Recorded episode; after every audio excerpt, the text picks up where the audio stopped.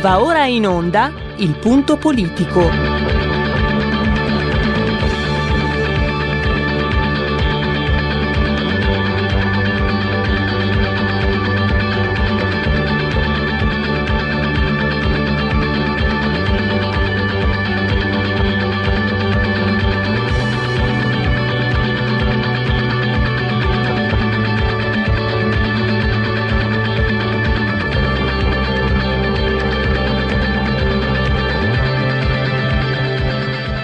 Ma se non state attenti, i media vi faranno odiare le persone oppresse e amare quelle che opprimono. Malcolm X. C'è una radio, Radio Padania, che io capita qualche volta di ascoltarla ed è veramente una paura ascoltarla, una, c'è una rabbia, una, un odio che è totale e non si può nemmeno pensare a fare spallucce, pensare che questo odio, siccome è irrazionale, occorre in qualche modo dimenticarlo. Occorre in qualche modo farlo rientrare nel dibattito politico. E poi sguatteri del padrone un cazzo. Sguatteri del padrone un beneamato cazzo. Vi invito però ad ascoltare ogni giorno per 5 minuti Radio Padania Libera.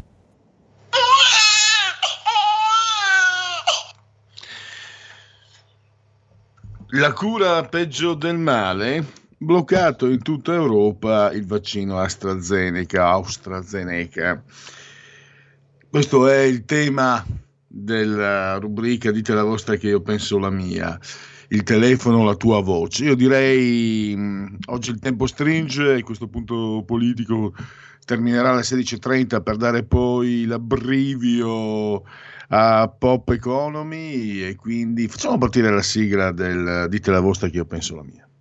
Dite la vostra, che io penso la mia. Il telefono, la tua voce, allo 02 6620 3529. Anche al numero di WhatsApp 346 64 27 756. Allora, il tema dato, c'è anche il tema libero, come sempre lo voglio ricordare, la cura peggio del male, è bloccato in tutta Europa il vaccino AstraZeneca alcune, alcune tracce di risposta. Chi se ne importa, tanto non mi vaccino lo stesso. B. Meglio il Covid allora. C. Non mi vaccino più neanche se tornano colera e peste bubbonica. Mi vaccino perché, visto quello che è accaduto, ora staranno più attenti e saremo più sicuri. Eh, ma come? Roberto Speranza, il ministro della salute, aveva appena detto che trattavasi di inutili allarmismi. Ah, Speranza quello del libro eh, ritirato. Eh, Faz, mi sono appena vaccinato, non me lo potevate dire prima? E infine, vabbè, amen. Bisogna saper fare i cadaveri, perché è il lavoro che ci occupa più a lungo. È una frase di Della Serna. Alcune tracce. E intanto microfoni aperti, saluto e ringrazio saldamente loro sulla tolla di comando in regia tecnica, sicuramente Giulio Cesare Carnelli, non so se, sarà, se c'è anche il grande Federico, in, ogni caso saluti anche lui ovunque sia. E parto anche, interrompetemi pure se arrivano telefonate, parto però con i convenevoli formulaici.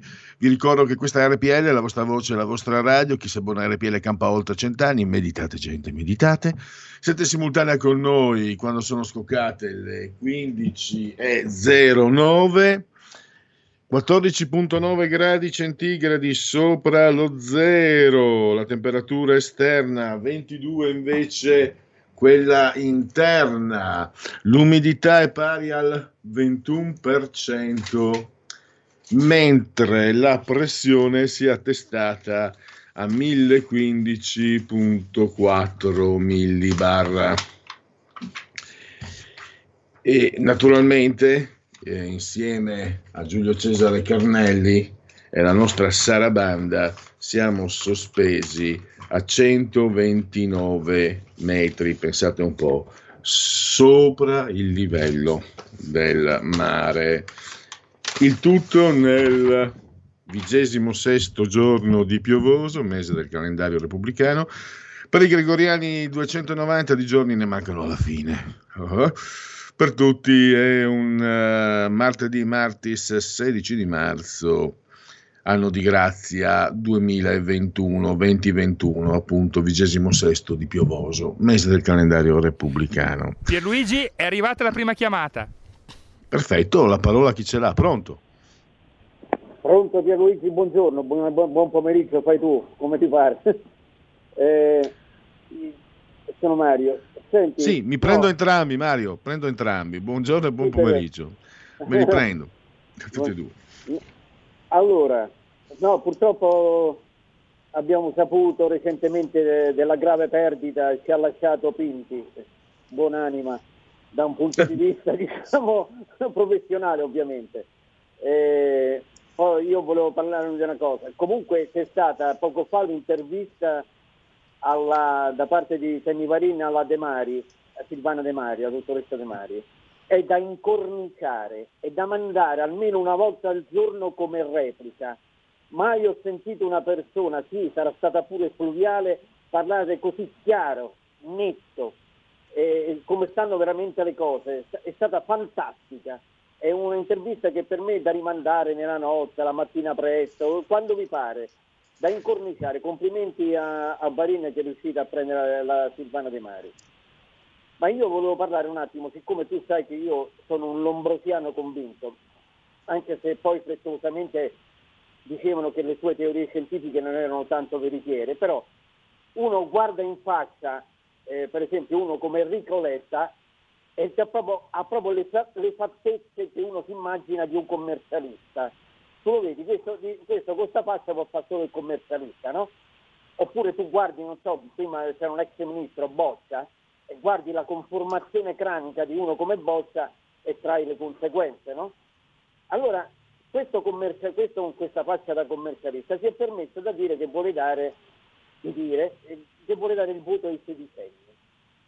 Ora, io ti dico una cosa, tutti dicono così quelli che hanno una certa età della gioventù nuova, ma sempre, abbiamo la, la, peggiore gioventù d'Europa, abbiamo dei, dei, dei, degli analfabeti di ritorno, va bene? Dei cretini seriali, a 16 anni sono solo dei cretini seriali. E poi io li frequento perché frequento gli autobus. Il loro intercalare è solo inframmezzato da, da bestemmie continue, da un porco qui e un porco là. Non sono sgrammaticati, non conoscono l'italiano, non conos- cioè questa gente, questi bambinoni che non cresceranno mai, questi bambozzoni, noi vorremmo dare il voto solo qui in Italia poi a 20-22 anni, ma sono ragazzi, bisogna capirli. Io faccio gentilmente capire, chiudo questo, cercare di far conoscere alla gente che a 22 anni, a 20 anni, Michelangelo aveva già scolpito la pietà, Alessandro Magno aveva conquistato un impero, va bene? E dire ancora queste giustificazioni a 20-22 anni sono ragazzi e cose e a 16 anni sono cretini. La gioventù di oggi almeno guarda, quella gioventù nostra, noi su per giù abbiamo la stessa età per Pierluigi, va bene? Aveva un impegno politico, sociale, per carità, idee che io detestavo, quelle comuniste, quelle, quelle di sinistra, ma si impegnavano. Oggi stanno 7-8 ore come degli automi davanti al computer oppure su un telefonino a smanettare, vivendo in un mondo virtuale e non sanno fare un tema, un, un'analisi logica, una cosa e noi a questa gente il commercialista vorrebbe dare il voto? Tu le conseguenze, io sono veramente sconfortato. Va bene. Ciao, ti ringrazio. Ringrazio, eh, ringrazio Mario, intervento fluviale. Non mi, non mi scalda uh, sinceramente il tema del voto ai sedicenni uh, perché non saprei. Sono vissuto comunque sentendo da ragazzo ah voi non valete niente, noi sì, noi sì. E eh, è un'esperienza che avrà fatto sicuramente ai miei tempi, non so adesso, eh, chi ha attraversato la sciagura della bocciatura a scuola. L'insegnante, primo giorno, cosa ti dicono gli insegnanti? Ah, questa è una classe veramente disgraziata, altro che quella dell'anno scorso vieni bocciato, passi, ah voi siete una classe disgraziata, altro che quella del, del, dell'anno scorso, quindi eh, è un meccanismo che, che eh, viene anche naturale, anche a me viene da fare come fa Mario, poi io dico che se sono analfabeti funzionali è perché ci sono scrittori analfabeti funzionali ormai, viene in mente Veronesi, Saviano, cioè, sono improponibili, è chiaro che non leggi se, se, ci sono quelli che scrivono la murgia, cosa vuoi, cosa vuoi che, che, avere la passione del leggere. No, invece io non scomodo Lombroso, Mario, una, un'impressione, a me veniva in mente che, cerca, che um, Enrico Letta ha la faccia un po' del secchione eh, che, um, che, tutto sommato però il compito te lo passa. Eh, mentre Zingaretti aveva la faccia di quello che veniva a portartelo via il compito per copiarlo perché non capiva una mazza. Questo è, è solo immagine, non c'è niente di valutazioni, a parte chi sono io per, per dare valutazioni, dico questa è solo una valutazione eh, di tipo, non so, estetico forse, non lo so, formale. E poi mh, mm, messaggio, Giulio, io non, non, sono riuscito a sentire il tuo ultimo, non so se riguardava Donatella Legnaiuoli, che sarà ospite del um, qui Parlamento, grazie a Giulio Carnelli, sì. si parlerà del Recovery Fund. E quanti minuti dura Giulio? Due, due per Luigi. Eh, Federico, grande, grandissimo. Allora, ci siete tutti, quindi la squadra al completo. Allora, sentiremo prima delle 15.30 Donatella Legnoioli. Ieri devo fare ammenda, ho saltato la rubrica Segui la Lega, cioè nonostante Federico avesse, me l'avesse indicata, io l'ho saltata, ma eh, lo sapete, adesso c'è un orario nuovo. Eh, la dipartita di tra l'altro Mario se sei ancora all'ascolto guarda che Marco Pitti è lì vicino perché è a Roma eh. Au! Eh, state d'accordo. Allora, no, stato corto è più napoletano che romano. E dicevo, mh, mm, riepilogo la scaletta, abbiamo anticipato qui il Parlamento. Oggi appunto la trasmissione eh, finisce alle 16.30, quindi o- oggi più corta, poi domani invece, eh, domani giovedì e venerdì, mezz'ora in più. Eh, ieri normale due ore, oggi mezz'ora in meno, mercoledì, giovedì in E poi avete visto anche, eh, è stato, è stato adeguato il palinsesto, piazza di servizio, ecce, area di servizio, eccetera. Insomma, eh, Matteo Furio e Marco Castelli si sono aggiunti all'offerta eh, di, di, RPL che ha parzialmente diciamo, eh, perso Marco Pinti. Quindi ehm, noi ci siamo, eh, a dispetto anche di, di ristrettezze e difficoltà, eh, lavoriamo sodo insomma, per offrirvi sempre il meglio, anche se non è l'oste che deve magnificare il suo vino, ovviamente. È quello che stavo facendo io sbagliando. Allora, eh, Marco Gregoretti, un ospite fisso di eh, Marco Pinti, eh, da Marco a Marco. Oggi è davvero interessante, permettetemi di dirvelo. Ho appena detto l'oste non deve parlare bene del suo vino, però si parla innanzitutto si parla di Aldo Moro eh, chi ha l'età mia di Mario eccetera era ragazzo e si ricorda comunque benissimo no, del, di, di, giorni drammatici. E, ed è stato un, un, sinceramente eh, il rapimento del leader della DC che poi fu ritrovato ucciso il 9 maggio 1978 fu rapito proprio il 16 marzo come oggi appunto dalle Brigate Rosse e segnò, ha segnato la storia contemporanea, non solo politica italiana. Eh, si scatenarono le più disparate ipotesi, servizi segreti coinvolti di mezzo mondo, il KGB, la CIA, il Mossad, il SID, che oggi, oggi è disciolto, era il servizio segreto italiano. Addirittura la P2, la stessa DC, la banda della Magliana. Sta di fatto che di seguito a quel terribile fatto il, uh, si disgregò la rete di agenti segreti, chiamiamoli così, in, italiani in giro per il mondo, molti scomparvero, stranamente, incidenti misteriosi, eh, colpi apoplettici imprevisti, suicidi improbabili. Eh, restano però altre, altri misteri aperti e per esempio il fatto che Radio Futura, che era una radio di Radio Città Futura, che era una radio di estrema sinistra, avesse dato la notizia del rapimento di Aldo Moro mezz'ora prima che accadesse. Poi c'è anche un, il mistero della sabbia trovata nel risvolto dei pantaloni di Aldo Moro, compatibile con quella del litorale romano, e poi la collocazione degli investigatori della centrale operativa romana. Ma noi oggi, grazie a Marco, no, Marco Gregoretti, grazie, con RPL, eh, ci rivela, grazie a due documenti, eh, in suo possesso che ci sono ulteriori misteri. In questi documenti, eh, che sono del Ministero della Difesa, si leggono disposizioni all'agente G71 di recarsi a Beirut per, dare, eh, per consegnare ordini e documenti all'agente G219, che era il capocentro del SID in Medio Oriente, appunto andava a Beirut, per la liberazione di Aldo Moro. E qui fino, e fino a qui, d'accordo. Però c'è, eh, però c'è il però.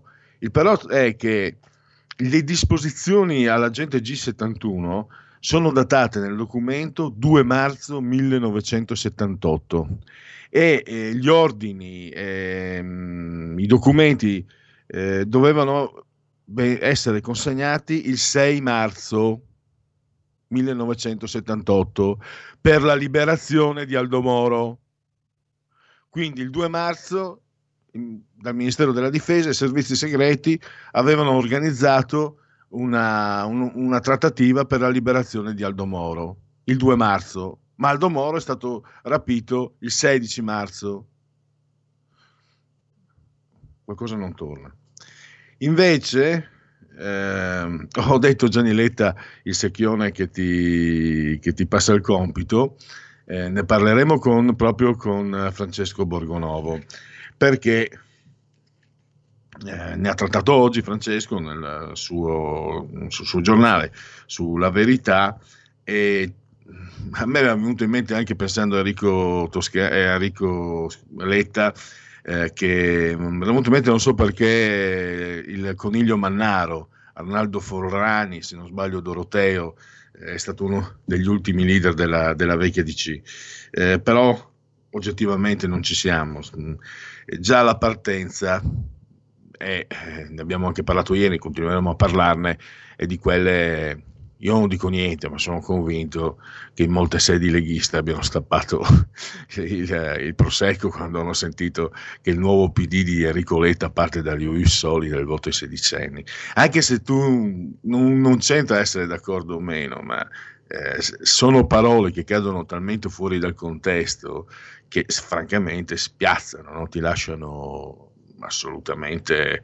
Eh, è come un pugno nello stomaco, insomma, ma cosa sta dicendo? Questo eh, diventa leader di un partito storico che adesso nei sondaggi, poi vi leggerò i sondaggi, secondo, terzo, eh, quarto forse, non lo so, diciamo, ha perso qualche, qualche colpo il PD, comunque un partito importante e mi parti da questo, ma poi soprattutto dà da pensare il fatto, e lo scrive anche oggi appunto eh, Borgonovo, che eh, dandola diciamo, l'obiettivo di uscire ZTL, dallo, dalle ZTL, siamo il partito delle ZTL, no? delle zone a traffico limitato, cioè dei centri cittadini più lussuosi.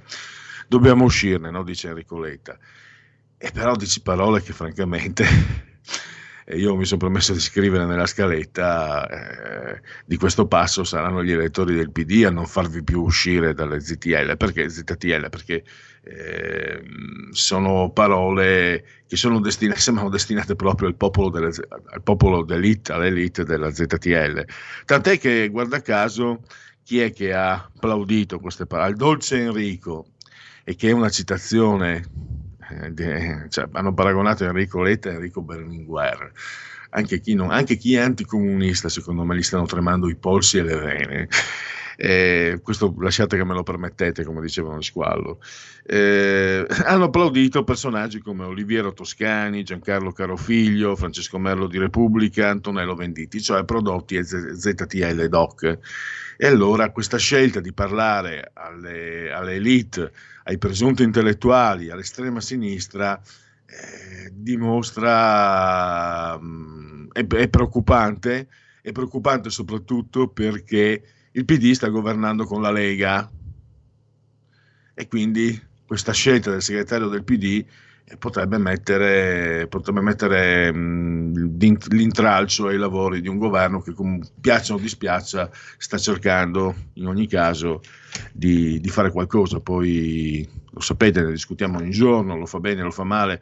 La chiusura non è piaciuta a nessuno, adesso il ritiro del, del, del vaccino sicuramente delude molti, però sta di fatto che lo spirito era stato anche quello, no? cerchiamo di fare qualcosa. E queste uscite di, di, Enrico Letta, che pure è un moderato, non, non, non, aiutano.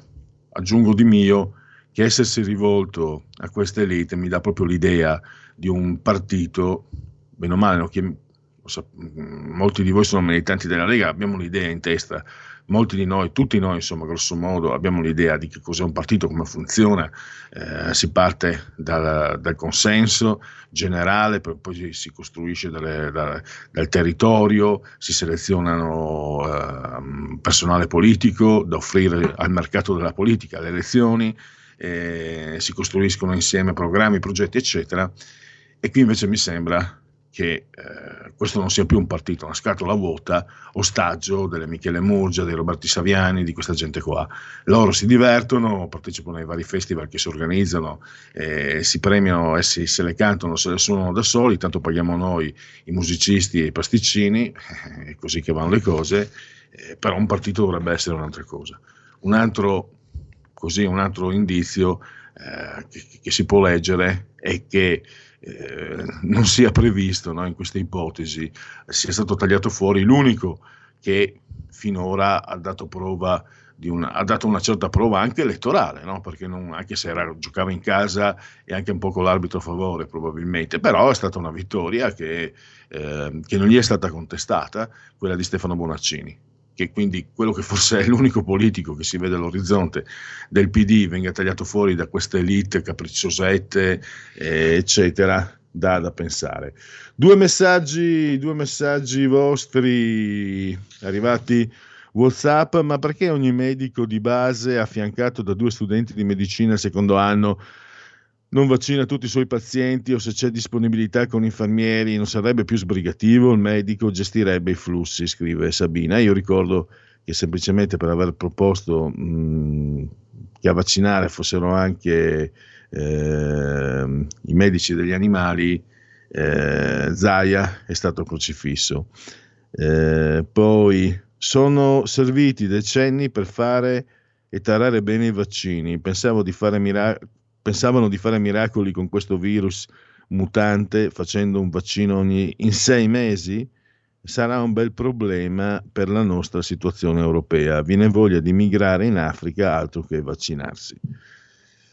Sursum corda, ma non lo so, eh, è un pessimismo cosmico che, che tutto sommato viene, viene, in ogni caso corroborato dalla cronaca.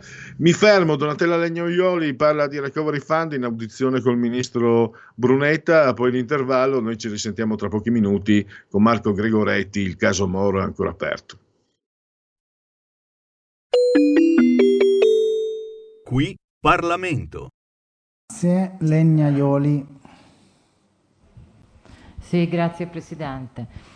Onorevole Ministro, vado subito al punto perché visto il tempo che bisogna correre.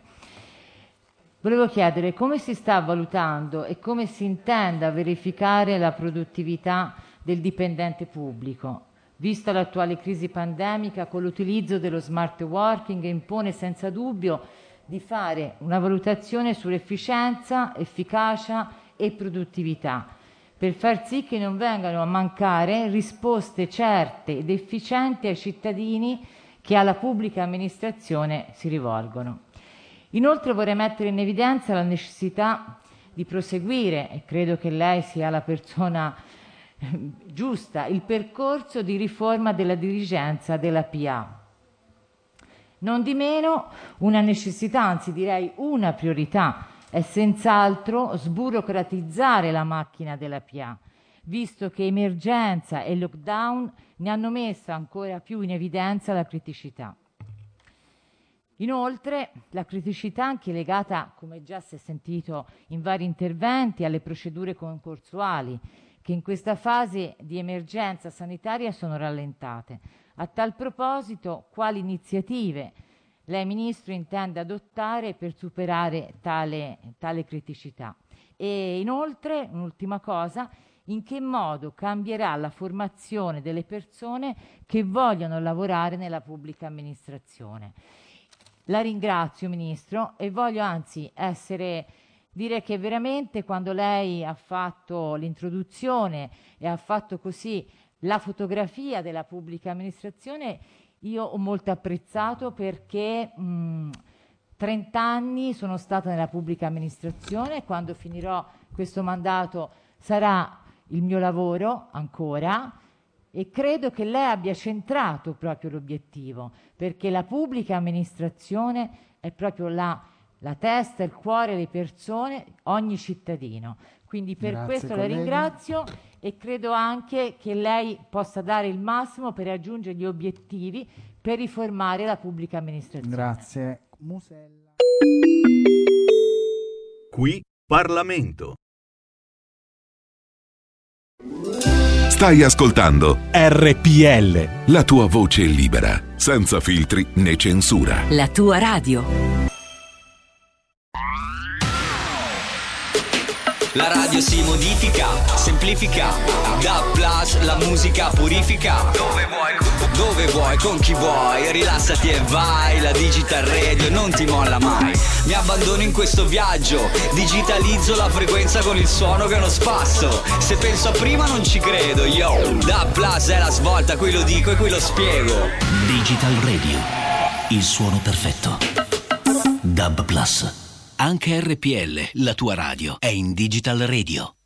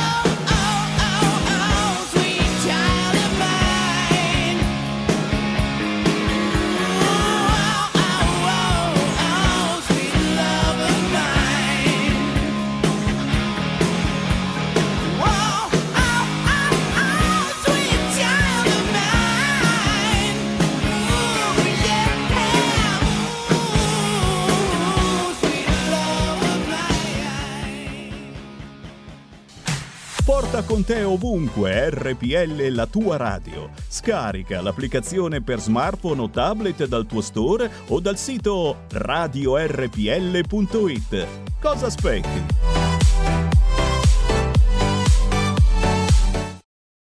E Radio RPL, ridiamo subito la linea a Pierluigi Pellegrin e Marco Gregoretti. Intanto grazie, applausi anche per i nostri tecnici che sono lì mm, fisicamente, grazie per la proposta musicale al pubblico di RPL. Grazie naturalmente a Marco Gregoretti che abbiamo Grazie in linea. Benvenuto Marco. Buongiorno, grazie, grazie a voi. Nuova, nuova, nuova veste.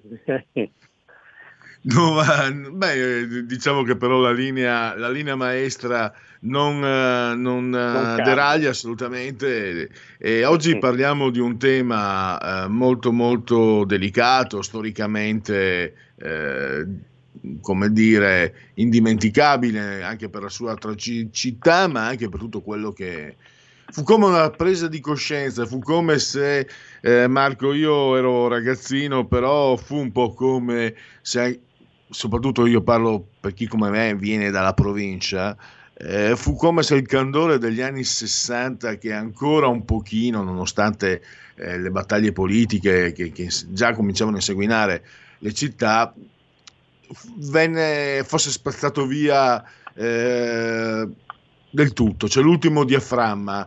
Sì, c'era stata la strage di Piazza Fontana, c'erano state tante cose, ma questo è stato forse il, l'episodio che forse ha anche creato profonda, in modo definitivo, grande distacco da parte di noi cittadini verso le istituzioni.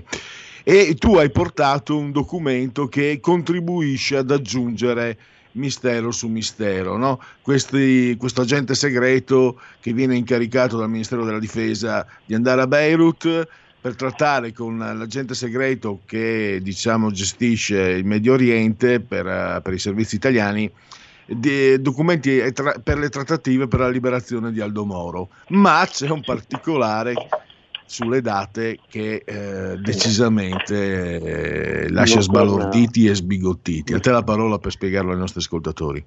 Ma dunque, guarda, intanto una, una- una premessa eh, generale, il rapimento di, di- il sequestro di Aldo Moro, l'uccisione della sua scorta, la sua uccisione il 9 maggio rappresentano eh, diciamo eh, rappresentano di fatto la- la- l'attuazione di, di- di un vero e proprio colpo di Stato perché con la violenza si è cambiato il corso della politica italiana perché con, con- con Aldo Moro le cose sarebbero andate sicuramente in maniera molto, molto diversa, avremmo avuto un paese diverso e meno, e meno succube diciamo, di, eh, di poteri internazionali. Eh, finisco questa, breve, questa mia breve eh, diciamo, introduzione per poi arrivare al, al documento che tu citavi. Eh, tutti coloro che hanno cercato di, di dare diciamo, un ruolo di, eh, da primo attore e di totale autonomia, di totale sganciamento all'Italia nel Mediterraneo hanno fatto una brutta fine. Ha fatto una brutta fine Mattei, ha fatto una brutta fine Moro che stava proseguendo la sua politica, ha fatto una brutta fine Craxi che, che aveva ripreso una parte della politica di Moro per la pacificazione nel, nel Nord Africa e eh, ha fatto persino una brutta fine eh, Berlusconi, no? Ecco, anche se in una, in una maniera diversa. Per cui c'è Marco, tema- scusa se ti interrompo, posso registrare che Giulio Andreotti non ha fatto una brutta fine, è morto di vecchiaia a 90 e non so più Giulio quanti anni. Ha, Mo- ah, dice molte cose questo secondo me. Sì, non ha fatto, sì, adesso non è che eh, tutti, tutti debbano, debbano per forza fare una brutta fine. Bruno, eh, Giulio Andreotti non ha fatto una brutta fine, ma è comunque morto con eh, col sospetto che lui eh, eh, avesse dei rapporti eh, illegali, diciamo, con la mafia, che fosse il mandante dell'omicidio Pecorelli. Ha subito un processo lunghissimo eh, dove fu difeso da, proprio da, da, Giulia Buongiorno e da cui uscì eh, per, sostanzialmente per insufficienza di prove. Quindi insomma eh, nessuno poi in realtà se l'è cavata molto bene, ma quello che io volevo dire è che chi in prima persona stava cercando di far eh, acquisire potere da primatore dell'Italia nel Mediterraneo è finito male. Questa è, è, è diciamo una mia osservazione, una mia osservazione generale. Come cronista io a un certo punto eh, impattai questo agente segreto eh, sardo eh, col quale poi dopo ho, avuto, ho continuo ad avere lunghe frequentazioni, ha scritto dei libri che non sono mai stati smentiti, eh, soltanto Andreotti e Cossiga provarono a smentire questo, questo, mm, mm, questo libro in una diretta con Bruno Vespa. E lo impattai alla fine degli anni 90, io mi sono sempre occupato del, del caso Moro, eh, del rapimento Moro e, allora eh, Moro fu rapito proprio quando io nel 1978 stavo cominciando a fare cronista in un giornale che si chiamava L'Occhio a Roma ed era diretto da Maurizio Costanzo. E mi fu segnalato l'agente G71 che faceva parte di, del cosiddetto Super SID, cioè la gladio militare, la gladio vera, Stay Behind, che, che esiste tuttora, mi fu segnalato dall'ammiraglio Falco Accame, quindi una, una fonte più che, più che, mai autorevole. Perché, eh, per un altro motivo in realtà, perché era venuto fuori che eh, questa gente, Antonino Arconte, fosse l'interfaccia militare di Raul Gardini, che era anche lui coinvolto nella, nella, nella grande famiglia dei servizi segreti italiani. E Raul Gardini faceva delle operazioni in Unione Sovietica, ha fatto scappare più dissidenti lui di, di, di, della CIA dall'Unione Sovietica e il suo diciamo, interfaccia militare, anche il suo bodyguard era questa gente del super di Vito Micelli e di comandante La Bruna che operava comunque nei settori medio orientali. Falco Accami mi mandò da lui mi, mi indicò lui come, eh, per questo discorso di Gardini, quindi io rimasi abbastanza affascinato e, conobbi e, e, fu in realtà eh, il modo per aprirmi la porta e gli occhi su una visione rispetto al rapimento Moro che è assolutamente inedita.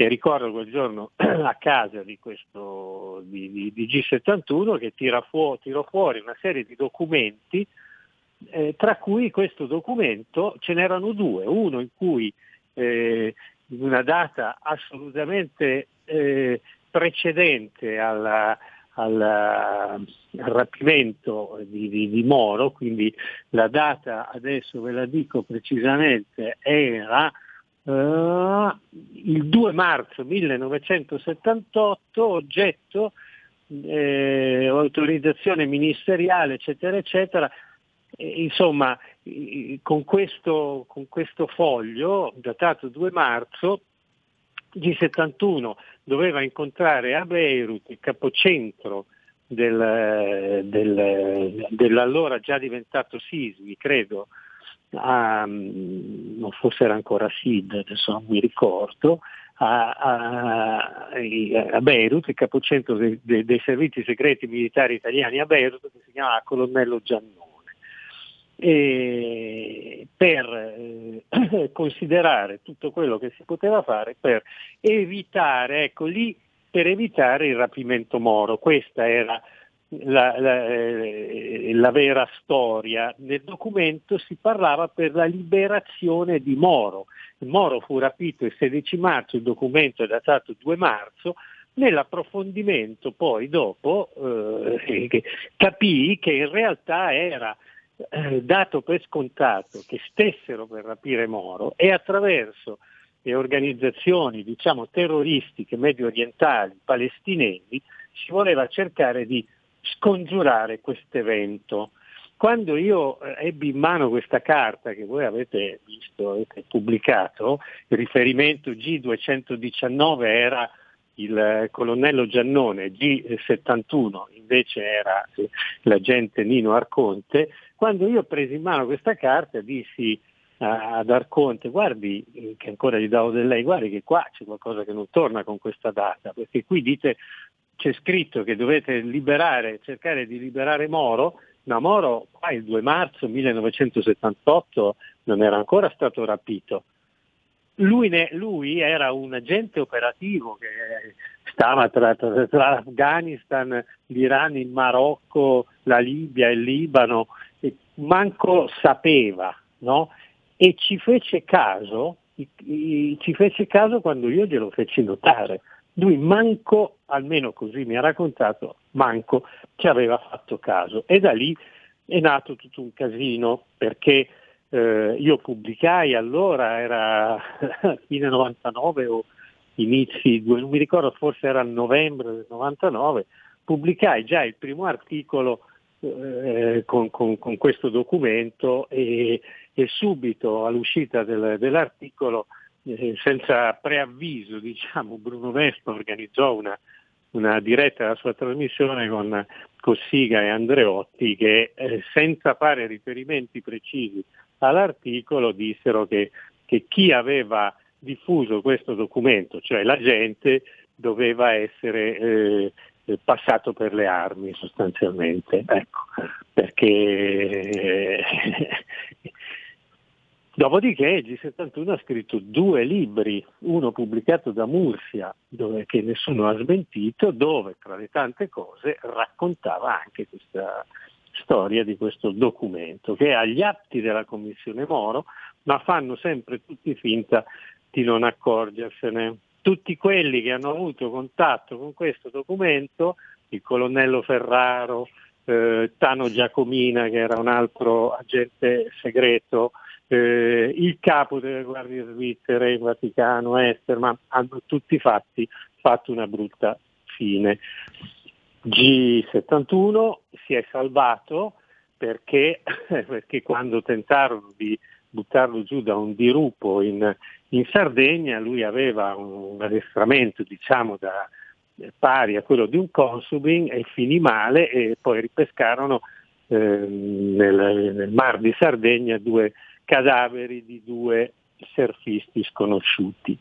Dopodiché gli misero della droga in macchina o in casa e subì eh, 21 processi perché qualcuno gli aveva infilato eh, della droga in macchina. E, insomma, questa, questa, è la storia di questo documento che, che, che lancia, che, ha, che ha aperto una, una, uno squarcio su, sul rapimento Moro, ma che però nessuno ha voluto Tanto... poi approfondire.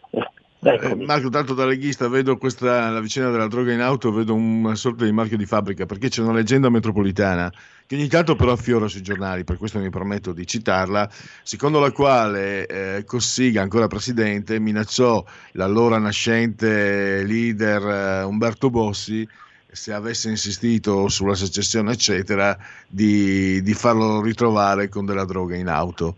Vedo una sorta di marchio di fabbrica. Volevo, volevo chiederti. No, no, ma scusami, posso interromperti su questa cosa perché è importante. È importantissimo quello che tu dici, io questa cosa non la ricordavo, non, non l'avevo appuntata, ma eh, devi sapere che, che, che, che diciamo, un nucleo importantissimo dei servizi segreti italiani eh, è sardo.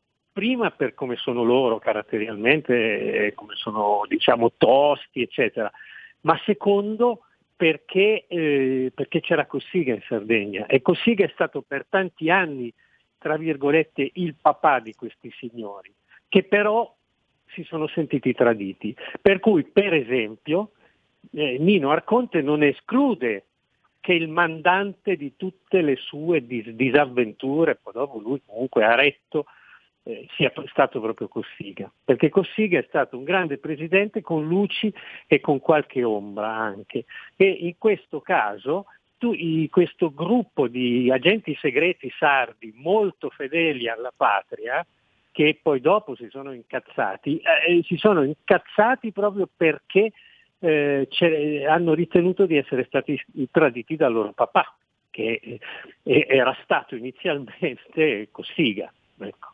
Quindi non è una cosa eh, diciamo disgiunta quella che hai raccontato tu, che, che, io proprio non, non ricordavo.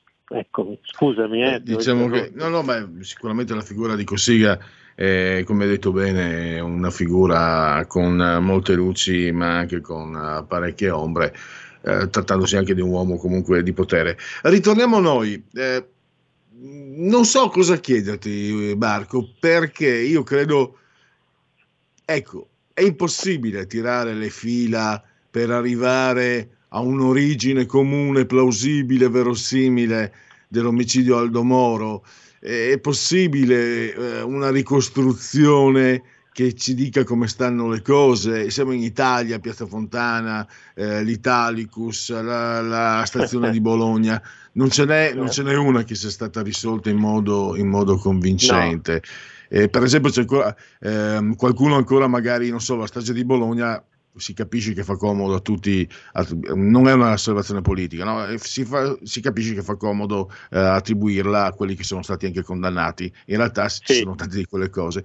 E mi è venuto Beh, in mente guarda. anche sulla, scusa, eh. torno a Aldo Moro, ci fu anche la famosa eh, il famoso episodio con Romano Prodi eh, che sì, disse di aver letto sì. i fondi del caffè dove era ah, nascosto, eh, certo. cioè che uno che è stato presidente dell'IRI, presidente del Consiglio due volte, mi venga a dire che ha fatto la seduta spiritica con i fondi di caffè e che lì gli hanno detto, ah. lì qualche spirito gli ha detto guarda che Aldo Moro è nascosto, lui si sbagliò, no? cioè sbagliarono la via con la città. No, sbagliarono apposta. Dà anche, dà anche l'idea di come sia davvero, anche, posso dirlo, maleodorante, feti da tutta questa storia. Tu ma guarda, voglio, mi interessa se, se, hai delle conclusioni, se è possibile arrivarci. No, no, no, ma allora tu hai detto tante, tante cose che, che, peraltro mi toccano perché eh, la strage di Bologna è l'altro grande caso, è uno degli altri grandi casi di cui mi sono occupato e mi occupo tuttora ed è oramai accertato che, che, che, che Mambro e Fioravanti non c'entrano un bel niente e che non fu una strage fascista, ma anzi forse fu proprio una strage dall'altra parte perché c'erano gli uomini di Carlos che era il killer del KGB e quindi erano, c'erano gli uomini di Carlos al Bologna ed erano stati segnalati e anche lì Cossiga disse dobbiamo dare la colpa ai fascisti.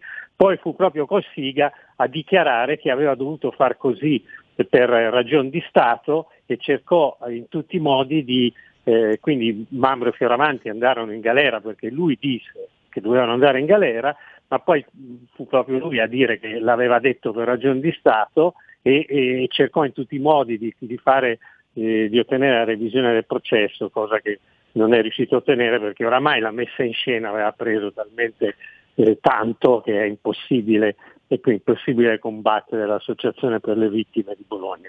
Chiusa questa, questa parentesi, eh, tu hai, hai posto un, un, sacco, di, un sacco di, di, di, carne al fuoco con, questa, con, queste cose che mi hai detto. Dunque, allora, un, eh, io non so se si se si, può, se si può trarre una conclusione definitiva. Io posso trarre la mia conclusione, diciamo, di giornalista investigativo che si occupato che si occupa da tanti anni di questi fatti e posso dirti che io ri, rintraccio un filo conduttore che porta oltre Cortina sempre, da Bologna a Moro, a, a, a come si dice, a Ustica, eh, che porta sempre all'attentato al Papa, ecco io vedo sempre, io vedo questo filo rosso, perché c'era il muro di Berlino e l'Italia aveva il partito comunista più forte d'Europa, dell'Europa occidentale che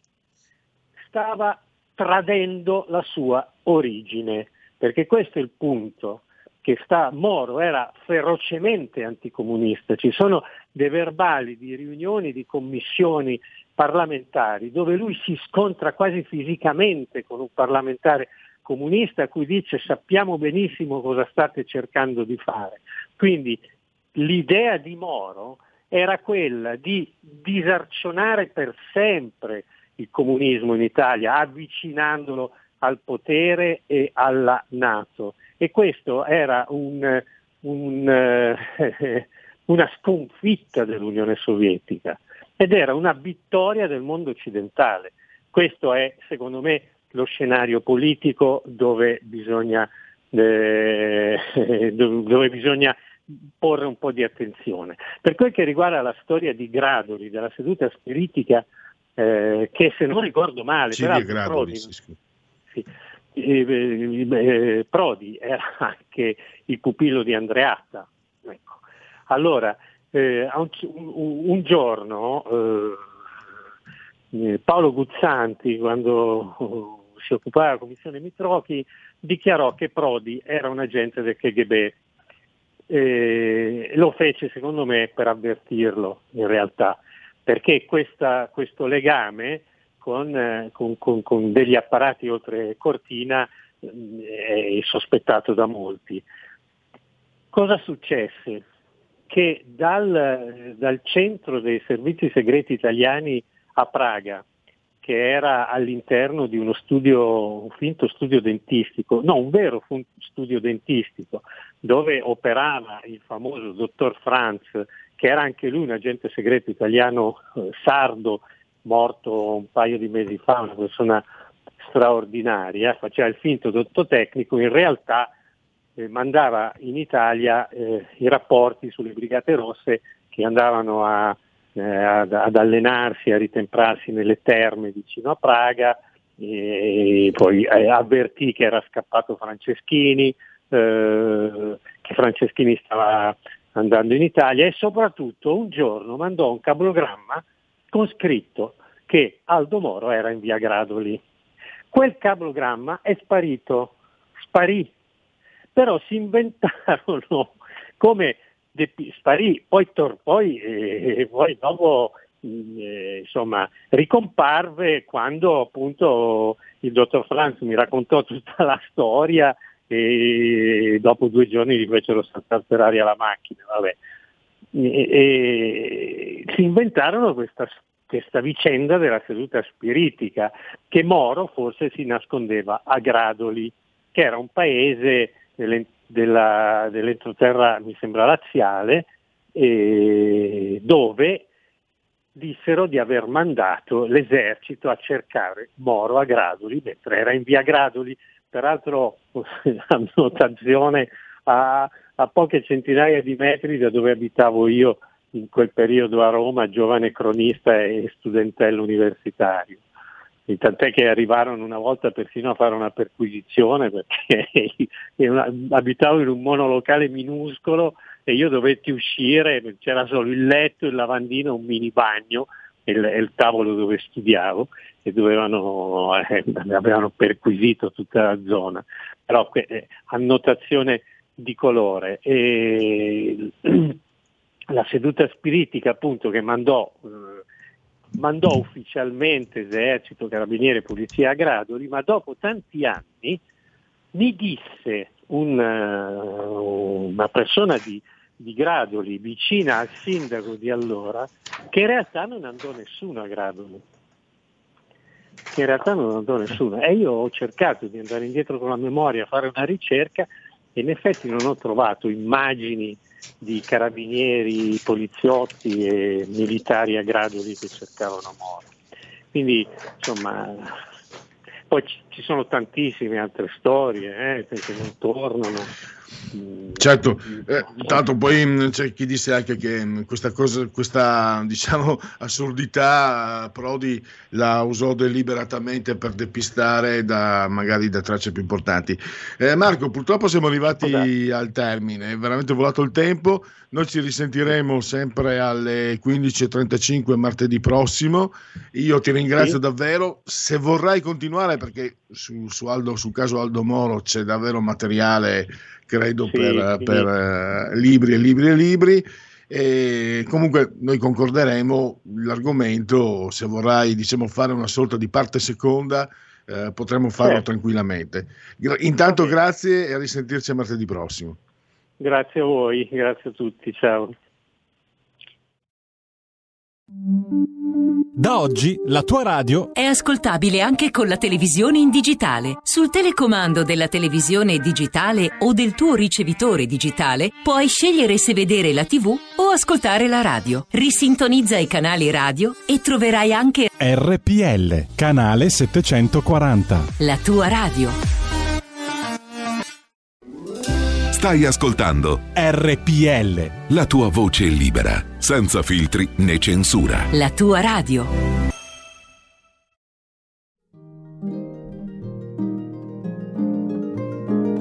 Cari ascoltatori, vi ricordiamo che l'angolo della musica classica, condotto in studio da Auretta Pierotti Cei, cambia orario. Andrà in diretta ogni sabato a partire dalle 13. Appuntamento con la grande musica.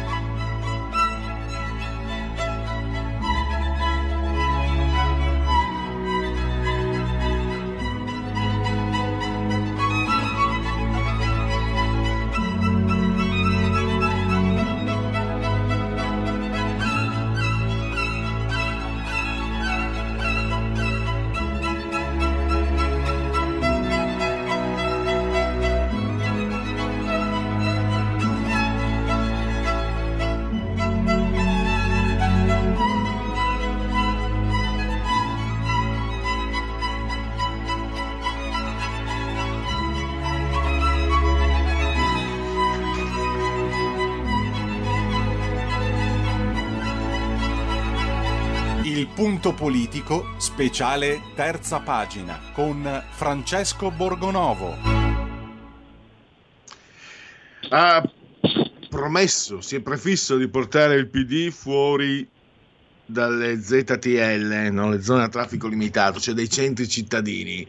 Però se parti da Jussoli, secondo me saranno gli stessi elettori del PD a non far più uscire i loro dirigenti dalle ZTL. Ne ha parlato oggi Francesco Borgonovo sulle pagine della verità, lo abbiamo al telefono, lo saluto e lo ringrazio. Benvenuto Francesco. Eccoci, buon pomeriggio e buon pomeriggio a tutti gli ascoltatori. Allora, eh, sembra esserci una contraddizione, sembrerebbe quasi insomma eh, un impazzimento, no? Come fai a dire dobbiamo uscire dalle ZTL e poi ehm, metti in cima all'agenda l'argomento prediletto da quelli che stanno dentro le ZTL, le elite. Infatti, tu hai registrato, no? I, posso dirlo, i brutti nomi che hanno subito applaudito il dolce Enrico e anche lì. Eh, come te, eh, senza essere comunisti, rabbrividiamo lo stesso al paragone con Enrico Berlinguer, perché, perché di sì, insomma. E, è impazzito secondo te Enrico Letta o, o è un disegno, una linea eh, politica che lui segue per governare il partito del quale adesso è la nuova guida? No, il problema sai qual è? Che quando tu vivi dentro la ZTL poi pensi che fuori eh, ci sia un mondo fantastico, no? un mondo, cioè, non, non, non, conosci il mondo di fuori allora te lo immagini. Secondo me prima di parlare di quello che c'è fuori ZT, dalla ZTL dovresti uscire e vedere cosa c'è, sentire un po' le persone che ci sono fuori e dopo parlare. Invece eh, il PD fanno il contrario, cioè loro dicono noi dobbiamo uscire dalle ZTL, poi vanno, eh, magari mandano ogni tanto qualche esploratore nelle periferie, no? queste benedette periferie, cioè, eh, dove le periferie sono anche le normali città italiane, cioè le, le, le città cosiddette di provincia, che provincia non sono, eh, sono tante piccole capitali secondo me d'Italia, eh, vanno e vanno come allo zoo no? a vedere, oddio, vediamo cosa c'è nelle periferie. No? E pensano che nelle periferie ci siano questi temi che interessano, come di quando dicono sentiamo i giovani, i giovani, no? Eh, cioè, questa è la, la, la, loro idea dei giovani, le sardine. Sentiamo le sardine che rappresentano i giovani, le sardine intanto non sono giovani, perché sono già tutti ultra trentenni, e poi è gente cresciuta in vitro, no? dentro le sedi del PD, cioè, eh, questo è il punto, per cui si fanno questa idea che il popolo voglia lo Iussoli. Eh, io penso una cosa, penso che alla, alla gran parte dei nati in Italia, salvo quelli politicizzati, eh, la cittadinanza sia l'ultimo dei loro problemi. Eh, abbiamo visto per altri casi, come quello di giorni fa a Torino, no? di questi 37 arrestati, tutti praticamente figli di stranieri, seconde generazioni, terze generazioni, che eh, fatto che cittadinanza, cioè andavano a sfasciare le vetrine e a, a rubare da, da Gucci. No? Io ora non penso che siano tutti così, ovviamente, figli di stranieri. Sicuramente la gran parte, la maggioranza sono bravi ragazzi che, che, che si impegnano. Il problema è che la cittadinanza è una cosa seria, no?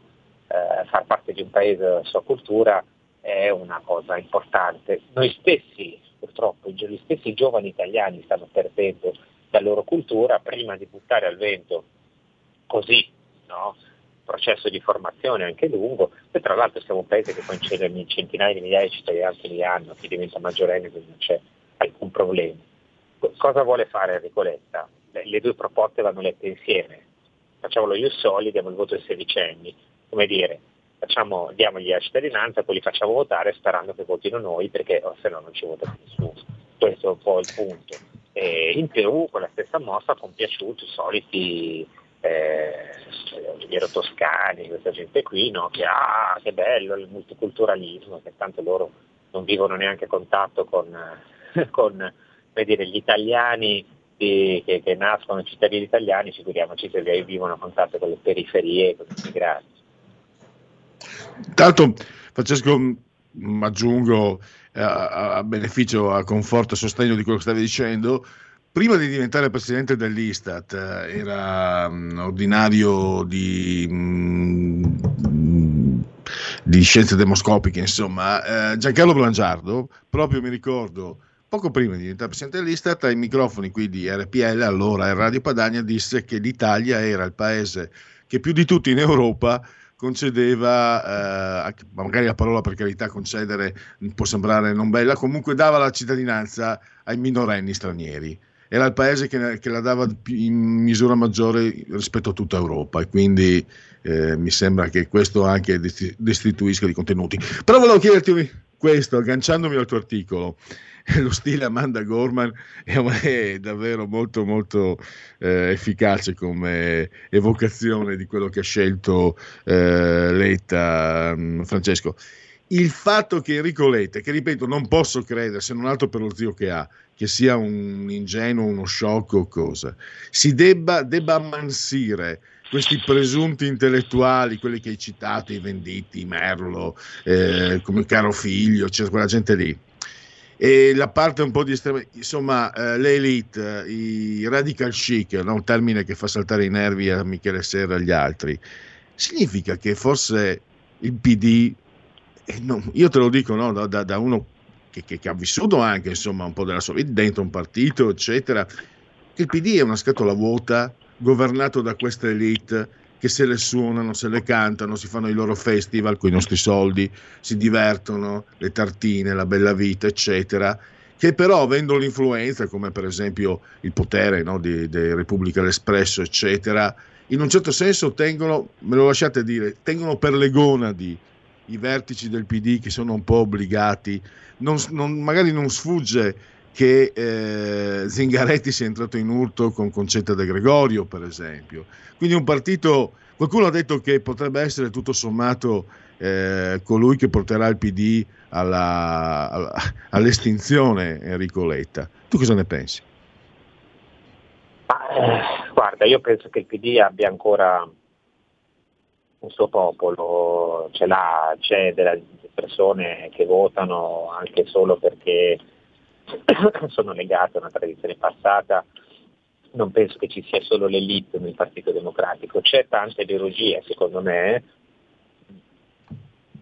ci sono delle, dei poteri forti che danno la linea e credo che in generale tutta la sinistra occidentale europea eh, si avvia, specie quella liberal, si avvia a perdere consensi perché non sono più un partito di massa, sono un partito di elite, appunto, no? con, eh, fa riferimento a, a, piccoli gruppi di persone e, e credo che la strada che, che segue Letta sia quella appunto della, non dico dell'estinzione perché non sarà così, non sarà così, però è la stessa strada intrapresa dai suoi predecessori. Eh, il problema è che eh, questa cosa non importa in fondo, perché noi sappiamo che il Partito Democratico praticamente ininterrottamente da dieci anni al governo si sta dividendo il voto. Cioè, anche perdendo, dimezzando i consensi, eh, questi restano lì. E allora come dobbiamo leggere questa mossa di Enrico Letta? Cioè, non, eh, io non, non, credo proprio che eh, dire, gli importi veramente questa battaglia, cioè, una volta che ha compiaciuto appunto l'elite e i giornali, dicendo una cosa di sinistra, se questa è una cosa di sinistra andiamo bene, ehm, l'obiettivo vero è un altro, cioè l'obiettivo vero è arrivare a rompere le scatole alla parte di centrodestra che sostiene Draghi, questo è il punto. E qui non c'entra niente il popolo, questa è una manovra politica bella e buona, cioè una manovra di palazzo. Pronto? Sì, non sì, ti sento. Sì, io vi sento ancora. Vi sento ancora. Sì, eh, ti, sì, sì, sono tornato a sentirti.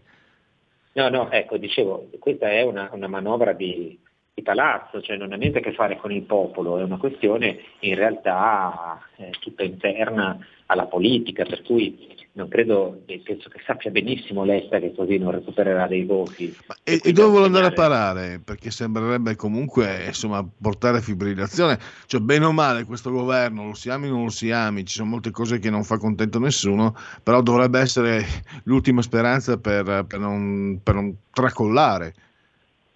Credo, credo. Se si fosse andato al voto sarebbe stato meglio, questo siamo d'accordo, ma le cose sono così, sono ormai a questo punto e penso che questo governo sia l'ultima istanza, dopo c'è davvero un grosso, un grosso problema.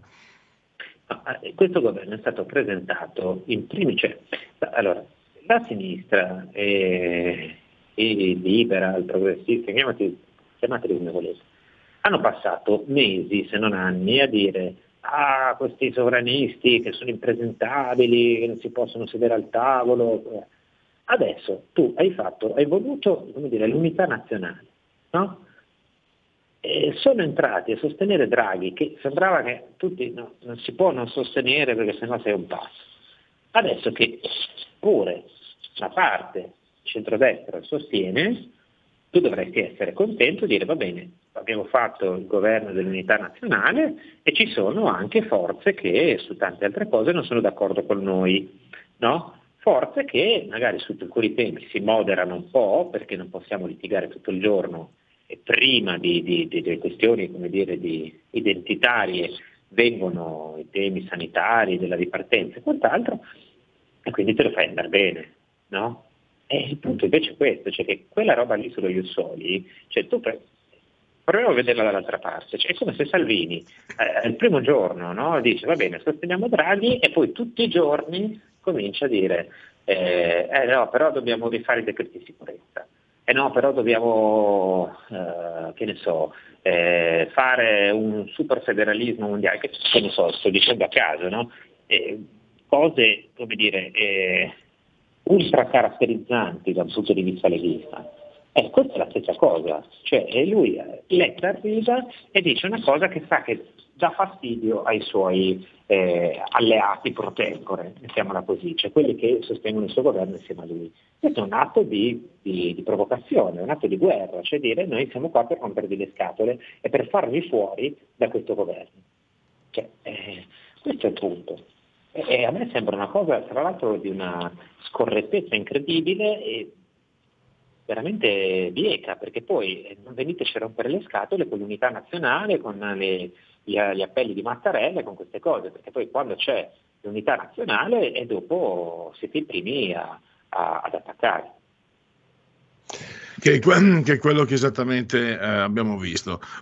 Uh, concludo un ultimo appello.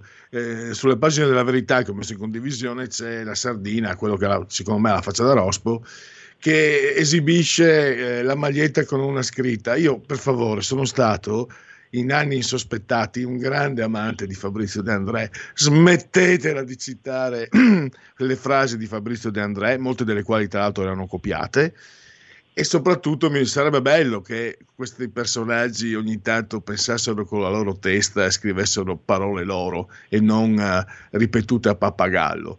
Mi sembra che sia un messaggio di quello che, che sono, questo voler esibire parole. Tanto voglio dire, se uno mi cita Montale, io mi metto sull'attenti e, di, e mi inginocchio, anzi, e, e mi commuovo.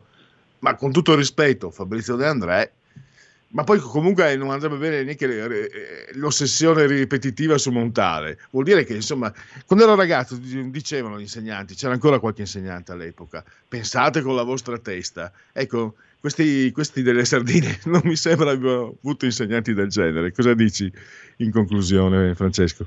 Non so, guarda, io ho amato tanto Fabrizio De André, poi negli anni ho, ho modificato la mia opinione. Penso che Guarda, te la liquiderò così. Eh, De André è stato un grande traduttore di Georges Barsan, eh, esatto. autore francese. Ecco, io preferisco ehm, la, la, traduzione milanese fatta da Nanni Svampa, quello dei Gusti, ah, sì. me era un grande. E quindi eh, io di fronte alla sardina con quella maglietta, io sto con Nanni Svampa e della sardina con quella maglietta me ne sbatto allegramente Direi un'uscita, un'uscita, di classe, complimenti Francesco, d'altronde non mi aspettavo di meno, complimenti. Io mi ero dimenticato, le, le, le, le, conosco poco, ma quel poco è davvero eccezionale. Grazie allora Francesco Borgonovo, grazie ancora e a domani. Grazie, grazie, a domani. Segui la Lega è una trasmissione realizzata in convenzione con La Lega per Salvini Premier. Segui la Lega, legaonline.it, scritto legaonline.it, mi raccomando, di lui mi fido, doppio Salvini col pollice su e con il pugno per dire forza. E se lo sapete, ve lo ripeto, anche se lo sapete, ripetita Juvent, potete iscrivervi direttamente da questo link eh, sul web eh, pagando 10 euro anche attraverso PayPal senza essere iscritti a PayPal e poi il codice fiscale, i dati e poi vi verrà recapitata per via postale alla vostra magione la tessera di Lega Salvini Premier. E adesso è il momento degli appuntamenti, i protagonisti della Lega alla radio e in televisione. Iniziamo con eh, Nel cuore della notte di domani, domani mattina alle 8 Rai 3, Agora, Riccardo Molinari, il eh, presidente dei parlamentari leghisti a Montecitorio. Sempre domani, sempre nel, all'alba, ora antelucana, alle 9 del mattino, il sottosegretario all'agricoltura, Salvi, eh, Gianmarco Centinaio, su Sky TG24, sempre in tv. La rubrica si chiama Start. Ancora domani, all'alba, alle 9.40, sulla 7 questa volta, sempre in televisione, Coffee Break e la trasmissione il senatore Andrea Ostellari. E poi c'è davvero domani è un mercoledì pieno di leghisti in televisione, molto bene, perché domani mattina presto alle 11 sulla 7 l'aria che tira con il presidente dei senatori leghisti a Palazzo Madama, Massimiliano Romeo, anche ex voce storica di RPL al tempo Radio Padania. E chiudiamo domani sera, a ora più o meno di cena, perché vi parla alle 23.30, alle 11.30 di sera su Rai 2, Restart la trasmissione e il sottosegretario all'economia Claudio Durigon. Quindi mm, completiamo insomma 5, insomma cominciate alle 8 del mattino e finite alle 23.30, quindi potete sentire 5 protagonisti della Lega esprimersi sulle tematiche all'ordine del giorno. E, con e per Segui la Lega direi che persegui la Lega, speriamo che non mi ascolti qualche giudice, e con Segui la Lega possiamo dire di aver chiuso per oggi per quanto riguarda il punto politico. Segui la Lega è una trasmissione realizzata in convenzione con La Lega per Salvini Premier.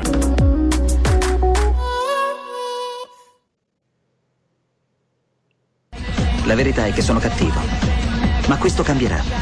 Io cambierò. È l'ultima volta che faccio cose come questa. Metto la testa a posto, vado avanti, rigo dritto, scelgo la vita. Già adesso non vedo l'ora. Diventerò esattamente come voi. Il lavoro, la famiglia, il maxi televisore del cazzo, la lavatrice, la macchina, il CD e l'apriscatole elettrico.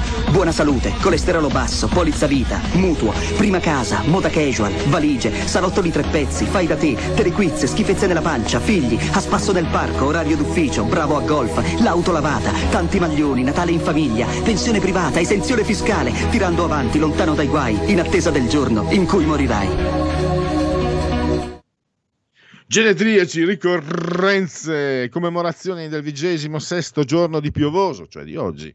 Mese del calendario repubblicano, 290 giorni ci separano alla fine. Secondo i gregoriani, per tutti è un martedì, martis 16 di marzo, anno domini 2021-2021, come preferite. E poi nel 1244 eh, 200 catari bruciati durante l'assedio di Monsegur. Eh, mi sembra abbia a che vedere, non vorrei sbagliarmi, non vorrei dire fesserie con uh, la croce di Vandea, non so. A me fa venire in mente un racconto memorabile, l'eresia catara di, di Pirandello. Poi il regista cinematografico Robert Rossen, Lo Spaccone, un film forse più famoso, eh, sceneggiatore di, di, grande successo, Amarcord, tra le altre cose, Deserto Rosso, e poi Blow Up e Zabriskie Point, quindi tra Fellini e il, ma- il meglio che c'era Tonino Guerra. Poi Jerry Levitken, Levitch, Jerry Levitch, in arte Jerry Lewis, chi non lo ha amato e poi vi ricordate la scena con la macchina da scrivere, indimenticabile, gigantesca. Poi... Eh, ah, c'è una frase sua che ho ritrovato. Quando governi con la paura, la risata è il suono più terrificante del mondo. E impariamolo. Un genio, un, un grande del fumetto mondiale, tutti ricordano la sua storia del West, Bonelliana, davvero eh, anche a quasi no, 55 anni di distanza, leggerla oggi è ancora, dav- è ancora davanti. Lui l'ha scritta e l'ha anche disegnata in modo magistrale Gino D'Antonio, milanese Gino D'Antonio. Poi Santo subito, Guido Rossi, mh, tanti incarichi, quello forse che lo ha reso più famoso è stato quello che ha mandato la Juve in B dopo Calciopoli. Comunque come interista contentissimo, come cittadino mi sono sentito preso in giro perché eh, far mandare la Juventus in B da Guido Rossi che faceva parte del consiglio di amministrazione dell'Inter. Eh, cioè, io detesto la Juve che è sempre stata eh, perché è sempre stata il simbolo del potere, per quello che la detesto. Ho paura, mi spaventa, detesto il potere, detesto la Juve, però non è che posso farmi prendere in giro da un altro potere che è ancora per certi aspetti peggiore. E insomma, diciamocelo anche tra noi interisti. Poi, poi eh, l'antipatia per la Juve ci porta a essere, infelici, a essere felici che la Juve abbia subito l'ingiustizia, probabilmente. Eh, vabbè, dopo nel calcio questi discorsi diventano veramente infiniti. Franca Leosini e il suo parrucchiere, le storie maledette e il Nason Carlos Bilardo che vinse i mondiali con Maradona nell'86 in Argentina, in Messico con l'Argentina. Lui era, pensate, estrazione borghese, laureato in medicina, era però tra uh, i massacratori delle Studiantes che i miei amici tifosi milanisti uh, ricordano, anche se sono nati dopo perché fu davvero un episodio orrendo eh, finale di Coppa Intercontinentale, se non sbaglio 1969, e Studiantes Milan, il Milan vince l'andata, ritorno in Argentina, scene, scene... Giovanni Lodetti mi ricordo al, con, uh, con, Ortelli, in, lo portò in radio, mi ricordo che ci, ricorda, che, mh, ci raccontò fuori onda quello che succedette, gli, gli rovesciarono eh, tè rovente addosso all'entrata, botte da Orbin e tra i peggiori picchiatori por- proprio Carlos Bilardo. Poi abbiamo Etienne di Geshpati, in art- arte Geshpati, il sovrannome è Patrice Porres, eh, un figlio d'arte o nel cognome del padre? Sta di fatto che se, sei, che se sei del PC hai sempre un posto a Rai 3, Antonio Di Bella. L'una e l'altra è uno dei suoi film migliori, la bravissima Yaya Forte, e scusate se concludo con il meglio, col massimo, col super, perché eh, quando mi fai, quando mi regali, quando regali a me spettatore l'ultimo imperatore, l'ultimo tango a Parigi, 900, ma ce ne sono anche, anche la Comare Secca, eccetera, per me sei un grande, punto e basta. Eri comunista, chi se ne importa? Ma frega niente. Quando mi regali questi, questi sono, valgono, valgono, grandi romanzi, valgono Dostoevsky questi, questi, film. Bernardo Bertolucci. Non so se, se Giulio Cesare Libero um, può eh, dirmi una battuta a lui che è appassionato di, di, cinema, anche Federico se volete, perché se non so... Mm, sì, sì. Giulio mi senti? Sì, sì, ti sento. Di Bertolucci, il film preferito? Eh, 900. Condividi in parte o esagerato? No, no, Mi... eh, giusto, giusto quello che hai detto. Sì, beh, potevi anche dissentire, naturalmente. Oh, siamo in chiusura, c'erano dei sondaggi. Eh, eh, Giulio, dammi 30 secondi prima di passare la parola a um, Pop Economy, eh, perché c'era il sondaggio SVG. Allora, io ho aperto invece il sondaggio Tecnec, chi se ne frega. Lo leggo in 30 secondi e poi dai, apriti Sesamo, apriti, apriti. Eccolo qua. Lega 24,2, PD 17,4, 5 Stelle 17, alla pari di Fratelli d'Italia 17, Forza Italia 6,5, Azione Calenda 3,2, Italia Viva 2,2.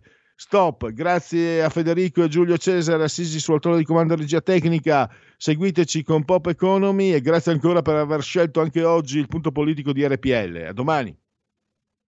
Avete ascoltato il punto politico.